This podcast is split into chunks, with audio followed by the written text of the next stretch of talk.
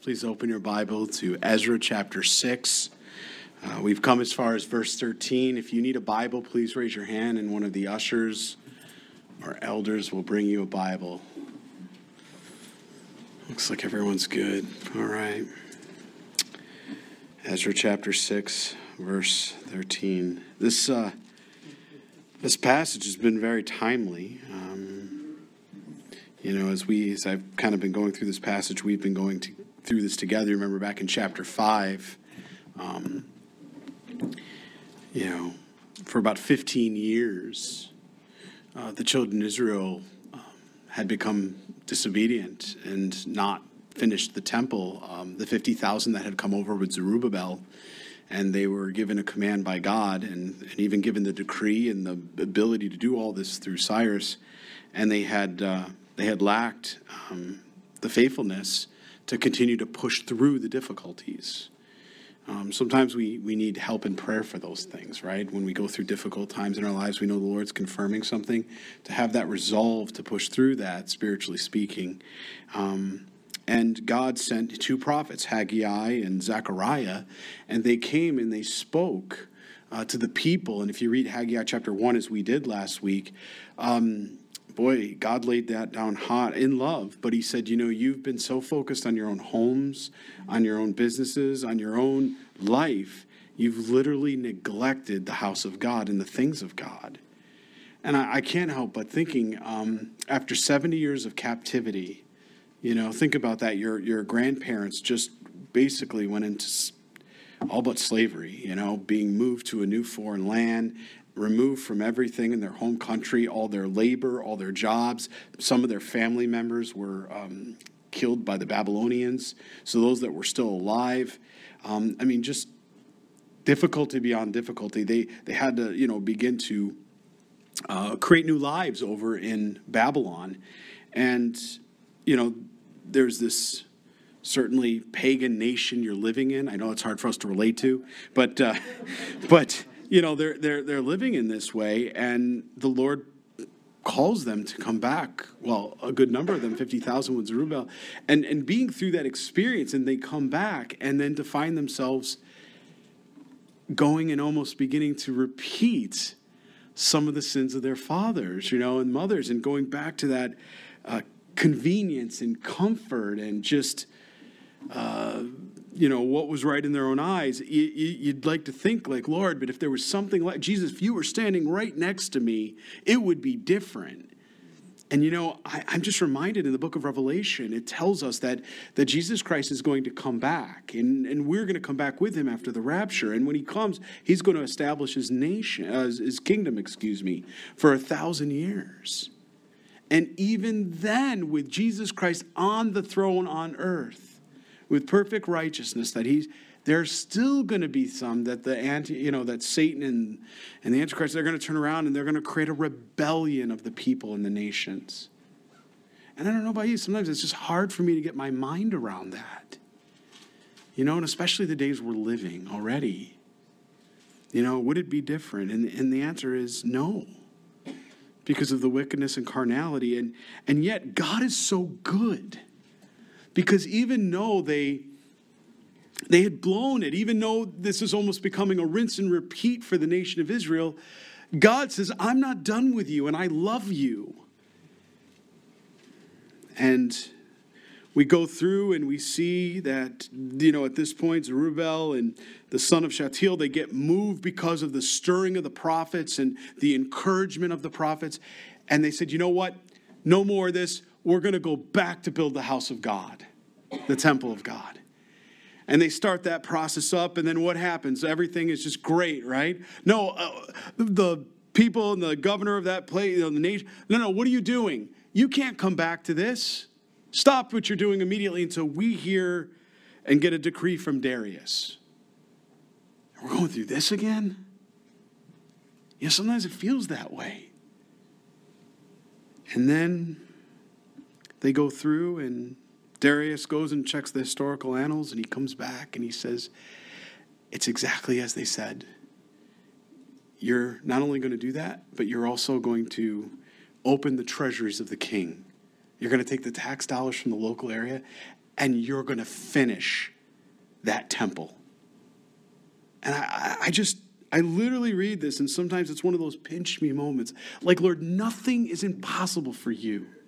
You could literally take the government and and move the people that didn't even want to be a part of this, and now all of a sudden they come and get the decree from the king, and the king shows favor. And next thing you know, it's oh, and by the way, not only are they going to build the temple, you're going to help them. What? And that brings us to our verse in 13 here this evening. And it's, it's completed. Um, certainly, there were steps of faith in this. Uh, God, you know, wanted to do this the whole time. I mean, he wanted to do this 15 years earlier, didn't he? And it just, the Lord just gave me a word on that. And he said, We all have a choice. We can choose to be a part of the miracle of God. We can choose to be a part of the miracle of God. But that's our choice. And every one of us can either choose to say, you know what, I'm in. Or, no, it's too difficult. Don't, don't try, you know, just do. Well, we're going to read here in verse 13, and we're going to pray, and uh, it just continues to remind me, you know, nothing's too hard for God to work. I mean, he worked through three emperors to build a building, and all the people had to do was obey their God. Father, I'm continually amazed in awe of you, Jesus. Awe of you, Holy Spirit. The way you move on hearts, the way, Lord, you choose to take inadequate, Lord, people, and you do your perfect work through them. It's so humbling, Lord. It's, it's such a gift of grace, such a gift of mercy. So, so wonderful to be a part of the things of the kingdom of heaven. And God, we certainly, I, we don't, I don't deserve it. We none of us deserve it. And yet it brings you great delight. And, and Lord, you can move heaven and earth to accomplish your purpose and plan, your will. Lord, you sent your son. I mean, Jesus, as we celebrate Christmas and and as we say, the reason for the season, you know, Lord, it, my mind is just resting in Emmanuel, God with us. That's, that's what this is about about relationship, about your love for us, about our love for you, about the desire to become more intimate, to know you, and you to know us, and, and to have that koinonia and that beautiful fellowship and prayer and and just relationship and and to think, Lord Jesus, you are willing to do anything. Send your only begotten Son, Lord, that he would take away the sin of the world, Lord. And you even created a place for, Lord, in this time, a place for them to worship, even though they fought you for 15 years, Lord. And God, I don't just point to them, Lord. I, I can be as stubborn. We can be as stubborn today.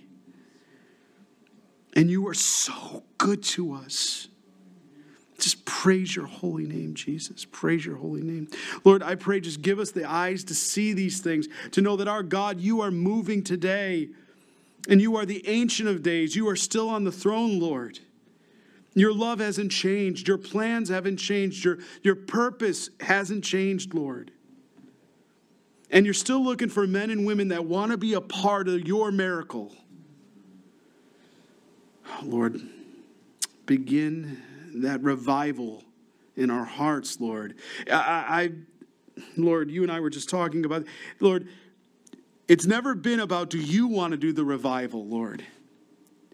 It's about are your people ready to answer the call? So, Jesus, we here together, Lord, in unity, we ask now, Lord Jesus Christ, go before us. Begin the revival, begin the awakening, begin it in our hearts. And Lord, may it be so stirring, so encouraging, so enlightening, Lord, that we can't wait to share it with as many people, Lord, as you allow. Light the fire again, Jesus. We ask this in your mighty name, Jesus Christ. And all God's people pray. Amen. Amen. It says in verse 13 Then Tataniah, the governor, of the region beyond the river, Shethar ban Zaniah, and their companions diligently did according to what King Darius had sent. So the elders of the Jews built and they prospered uh, through the pros- prophesying of Haggai the prophet and uh, Zechariah the son of Iddo. And they built and finished it according to the commandment of the God of Israel and according to the command of Cyrus, Darius, and Artaxerxes, three empires, right? King of Persia. Now the temple was finished on the third day of the month of Adar, that's March, which is in the sixth year of the reign of King Darius. Then the children of Israel, the priests and the Levites, and the rest of the descendants of the captivity celebrated the dedication of this house of God with joy. I can't wait to do that. You know, you fast forward in six months, seven months from now, as the Lord leads, the Lord's about to dedicate another house unto himself, another house of the Lord, as we're as we're watching as God builds this building. You know, we just finished some of our contractual conversations and everything went I know some of you were praying, everything went as well as they could go. I mean, really, from the contractual perspective, and um, I'm blown away. I'm I'm rejoicing already. What God does. I, I, I'm right here. It's like the Lord just took me 3,000 years back. I'm right here. I'm right. We're living this out. We're watching God do this before our very eyes. The Bible, His Word, is alive. It's real. It's sharper than any two edged sword to pierce the mirror of the heart, to go right in and to do that surgery. God is still a surgeon, and He's a, he's a beautiful surgeon. Verse 17, and they, they offered sacrifices and the, and the dedication of the, this house of God 100 bulls 200 rams, 400 lambs, and a sin offering for all of Israel, 12 male goats according to the number of the tribes of Israel. And I, I know what some of you thinking as we're reading this right now. I, I understand, compared to Solomon, the temple that God built through Solomon, it pales in comparison. But to those men and women in Jerusalem, that was the greatest offering of their hearts. And to God, it was no different. He didn't see the difference. He, all he saw was praise and worship. I love that. And God blesses it, doesn't he? God blesses it. And they assigned the priests to their division and the Levites to their divisions over the services of the God in Jerusalem, as it was written in the book of Moses. Again, certainly this was a sacrifice. I mean, 100 bulls, 200 rams, 400 lambs, a sin offering, 12 male goats, according to Numbers.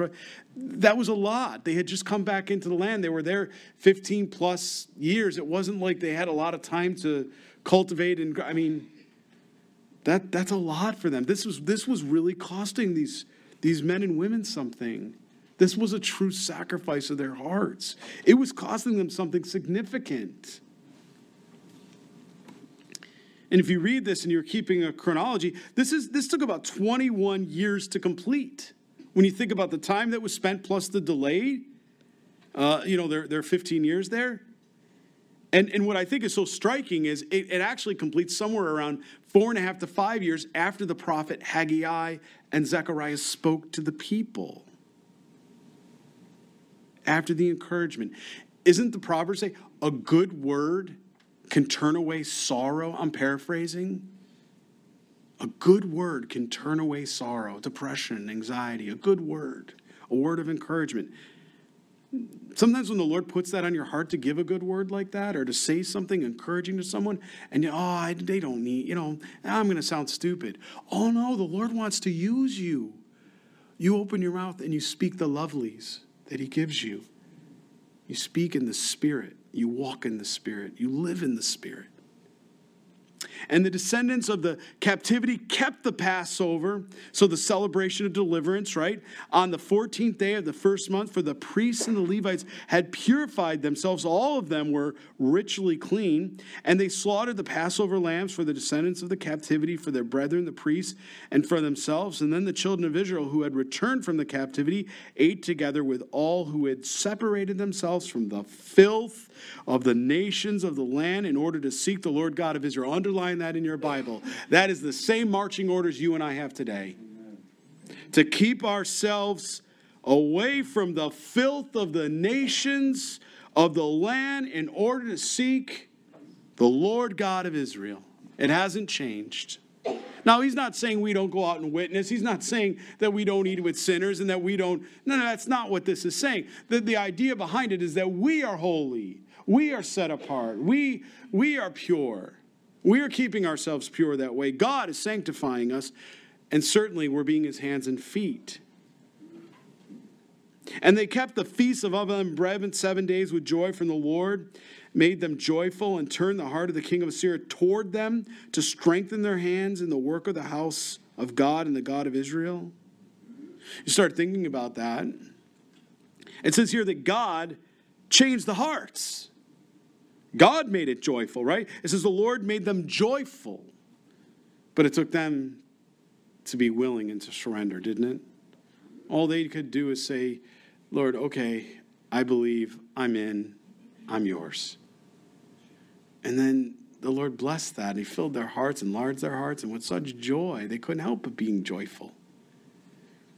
And again, friends, I say that because I know we're living in evil days. I know we're seeing despicable things happen today. And I know it can overwhelm you, overwhelm us. But my Bible and my God tells me that in spite of the circumstances around me, I can choose joy. I can be filled with joy. And I can walk in joy. It's a choice. And the Lord is willing to do it. Just like He was then, He's willing to do it today and now. So we come to chapter 7. Now we're actually introduced to the, the man that uh, was ins- the human, I should say, the man who was inspired by the Holy Spirit to write and to ca- uh, capture this information uh, from the Holy Spirit here. Ezra, up until this point, we've been reading about who? Zerubbabel and the 50,000 and what God's doing.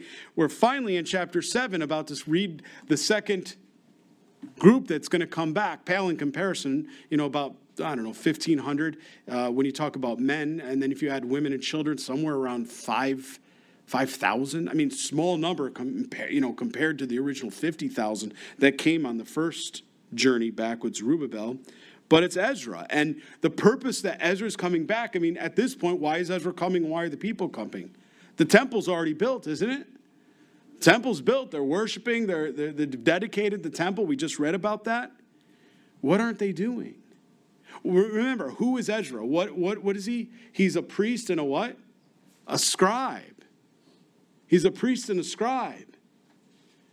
And what's he going to do? What, what do priests and scribes do? What, one, what's a scribe do? One who teaches or reads, or even a copyist of the law, the word of God.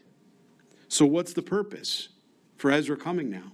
Now that they got the house of God, what's the purpose for Ezra to come? Because what do the people need? The word of God. And Ezra's going to come to teach and to share the word of God with the people. This is what it looks like. This is the blueprint. If there was such a blueprint, this is the blueprint. You build the building, you fill it with the Word of God. That's exactly what Ezra's going to do. So he comes back, and it's wonderful. We read this. I mean, uh, it's a second trip, right around 530, you know, 6 BC. Ezra's about 457. So there's this gap, if you're doing some of the math, basically between the last verse of chapter of verse 22 to chapter 1 of uh, excuse me from verse 1 of chapter 7 it's a gap of about 58 years what occurred during this 58 year gap uh, verse 22 in chapter 7 uh, verse 1 esther is right the book of esther fits right in between this verse of 22 and chapter 7 verse 1 your book of esther fits nicely and conveniently right in the space of 58 years. So let's read here. It says, Now after these things, in the reign of Artaxerxes, king of Persia, Ezra, the son of Seraiah, the son of Azariah, the son of Hilkiah, the son of Shallum, the son of Zadok, What's he doing? He's going through the genealogy. The son of Atub, the son of Amariah, the son of Azariah, the son of Meroth, uh, the son of Zeriah, the son of Uzzi, the son of Bukki, the son. Every time I read Bukki, it gets me. The son of Bukki, the son of Abishua, the son, the son of Phinehas, the son of Eleazar, the son of Aaron, the chief priest. What did he just go back? He just gave the Aaronic line to describe why Ezra is in the line of Aaron and therefore a priest, of the line of the priests. And he came up from Babylon and he was a skilled scribe. Do you see it says there? So he's a priest and a scribe, right? So, not just someone that would have been a copyist, well, they did do that. Scribes did certainly copy by hand the Word of God over and over and over, absolutely do that. But they would also, many of them, have much of the Word of God memorized because they had written it out by hand so many times. They literally had most books and chapters just well they wouldn't call them chapters then and scrolls then but they had most of the books memorized and so many times when they were able to teach or they were going to stand up and they were going to teach they could teach directly from the word and they could also help those that didn't understand by providing context we call that exegesis today. That's the term for it under hermeneutics. That's what we do here. We read the Word of God and then we allow the Holy Spirit to exegete the Word of God for us, give us context. And he was a skilled scribe in the law of Moses, which the Lord God Israel had given, right? So, why and what is happening here? Well, first of all, we recognize a calling on this man Ezra's life.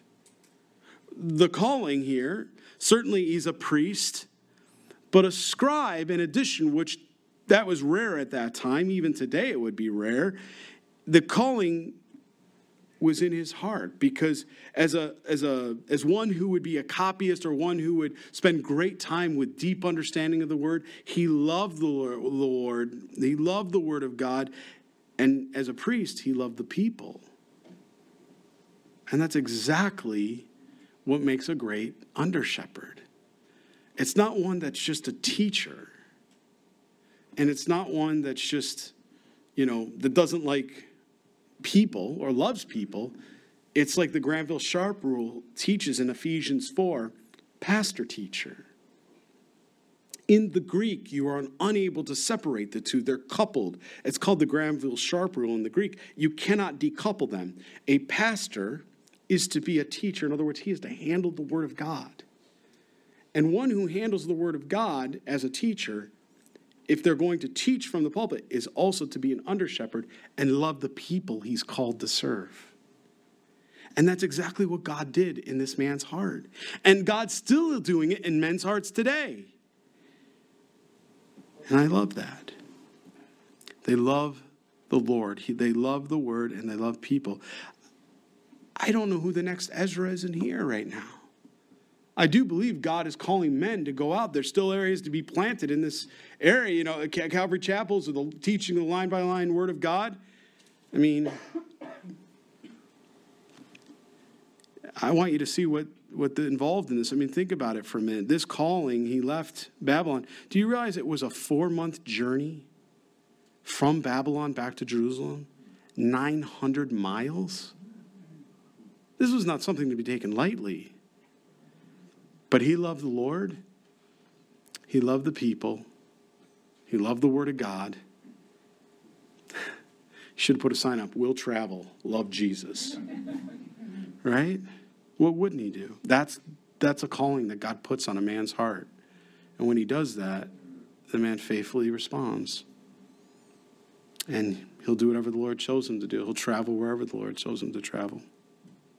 The king granted him all his requests. God had given a favor, right? As Ezra's going to make a request in verse 25, but he says, he, according to the hand of the Lord God upon him, right?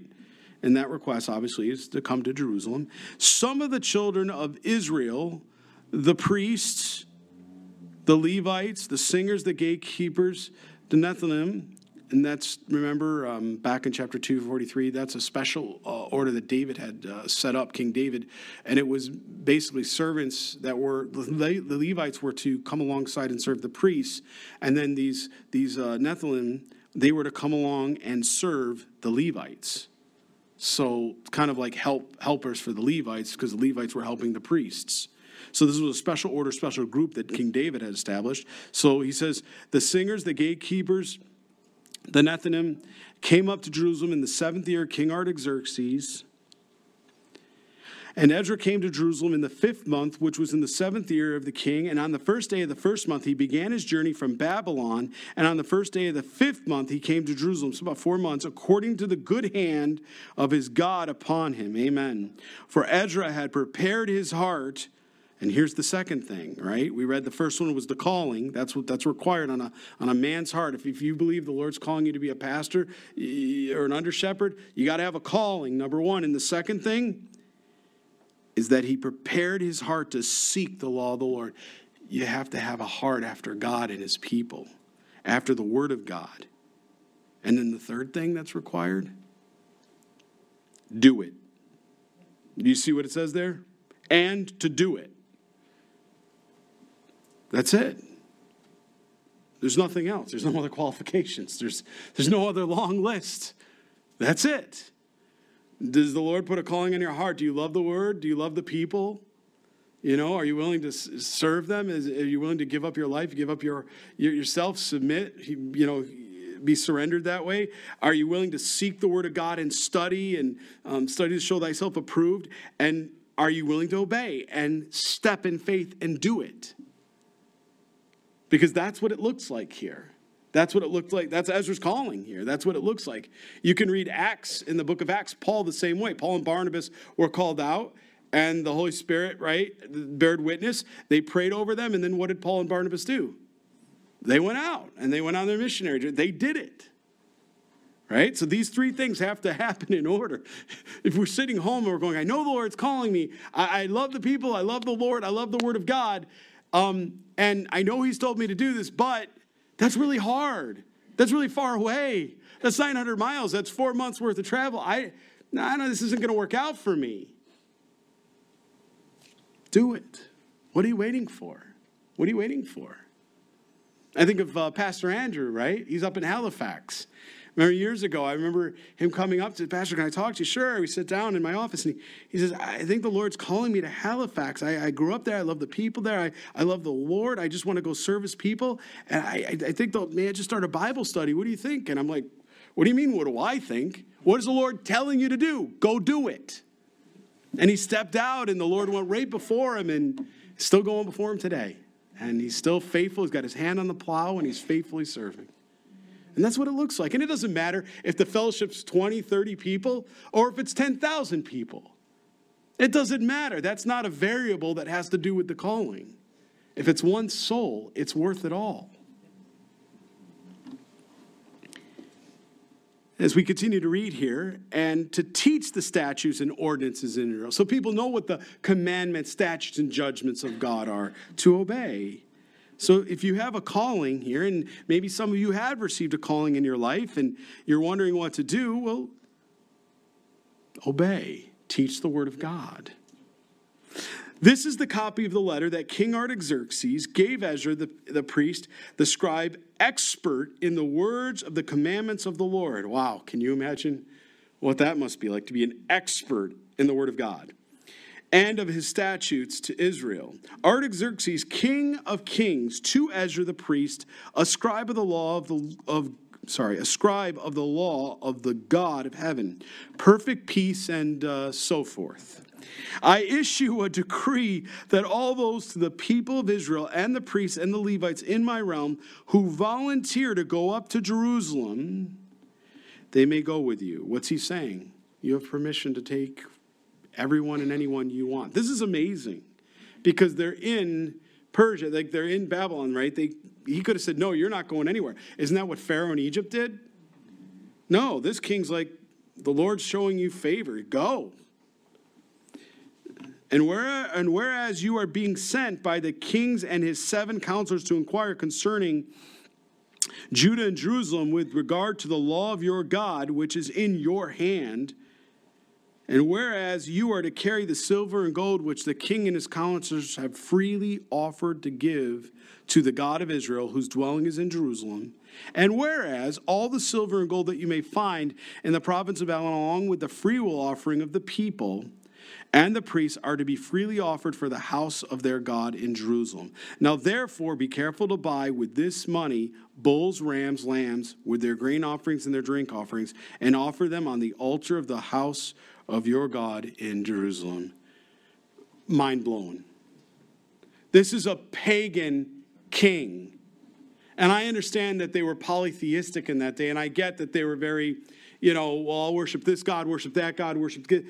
But for this king, Artaxerxes, to come out, and I like how he's uh, perfect peace and, you know, and so forth and so on there like that. And he says, you know what, go. And, and the way that he describes Ezra, you know, you, Ezra, the man who has the word of God in his hand. You know, how, how would someone describe you? Yeah, I see him all the time. He, he's always carrying around that Bible. He's got the word of God with him. It's written on the tablet of his heart. It's how I know him. I can't tell you what he does or where he goes. I just know he's going to have a Bible. I hope that's the way we're all known, to be honest. I really do. I hope, I hope that's the way we're all known. And then he says, and, and with the finances and the, the money, he says, I want you to take all these things and I want you to worship your God. I want you to worship your God. If that's not favor, I, I don't know what is. And whatever seems good to you and your brethren to do with the rest of the silver and the gold, do it according to the will of your God. And, and by the way, whatever's left over, whatever God shows you to do, don't send it back. Keep the change to the tune of a 100 plus million. What? You know what? I give credit to this King Artaxerxes. Obviously, a man of wealth, a wealth. He's not holding on, is he? He, he says, you know what? It, it's almost supernatural because he's literally saying, it's yours. It's not mine. Whatever the Lord has you to do with it do it according to the will of your God. Also, the articles that are given to you for the service of the house of your God, deliver in full before the God of Jerusalem. Take these things also back with you, maybe things that you didn't bring. And what on the first trip, I mean. And whatever more may be needed for the house of your God, which you may have on occasion to probably pay for it from the king's treasury. And oh, by the way, as you're starting and finishing because the temple's dedicated and you're going back and you're teaching the word and maybe you need to buy bibles or maybe you need you know print Bibles. I understand scrolls. Maybe you need to have these things. Maybe you need to have more bulls and lambs and, you know, for sacrifices, burnt offerings, different things like that. He said, here's what you do. You basically show this letter and go to any of the tax treasuries and tell them you need money. I mean, that, if that, what, what a line of credit, except you don't have to pay it back. I mean, this is amazing. This is miraculous. How else would you describe this? And I, even I, Artaxerxes, the king, issue a decree to all the treasuries who are in the region beyond the river, and whatever Ezra the priest, the scribe of the law of the God of heaven, may require of you, let it be done diligently. Up to 100 talents of silver, 100 kors of wheat, so three and a half tons of silver 600 bushels. When it says kors, that's 600 bushels of wheat. 100 baths of wine, 100 baths of oil, that's about 600 gallons, and salt without uh, prescribed limit. That is super valuable. Salt was not only a preservative back then, but you need salt to live. And so basically, he was saying, whatever salt you need, whether it's to, they didn't have refrigerators, whether you need to preserve your food, preserve whatever you're doing in the house of God, also to preserve the meats and the sacrifices before it's offered, or, or you're going to eat, or even just to sustain life. He said, without limit. Do you know how valuable that is? I mean, our our term for salt, where we understand the, the salt mines, towns that had salt mines at that time were known to be incredibly wealthy, and the people that could live close to those towns in those areas that would export the salt, they had it made when they discovered the mines of salt. They were all prospering in that area. And here, I mean, it was a commodity, it was a big deal. And here the king is saying, No, as much as you need. Whatever is commanded by the God of heaven, let it diligently be done for the house of the God of heaven. And he gives the reason here. He says, For why should there be wrath against the realm of the king and his sons? You know what this tells me?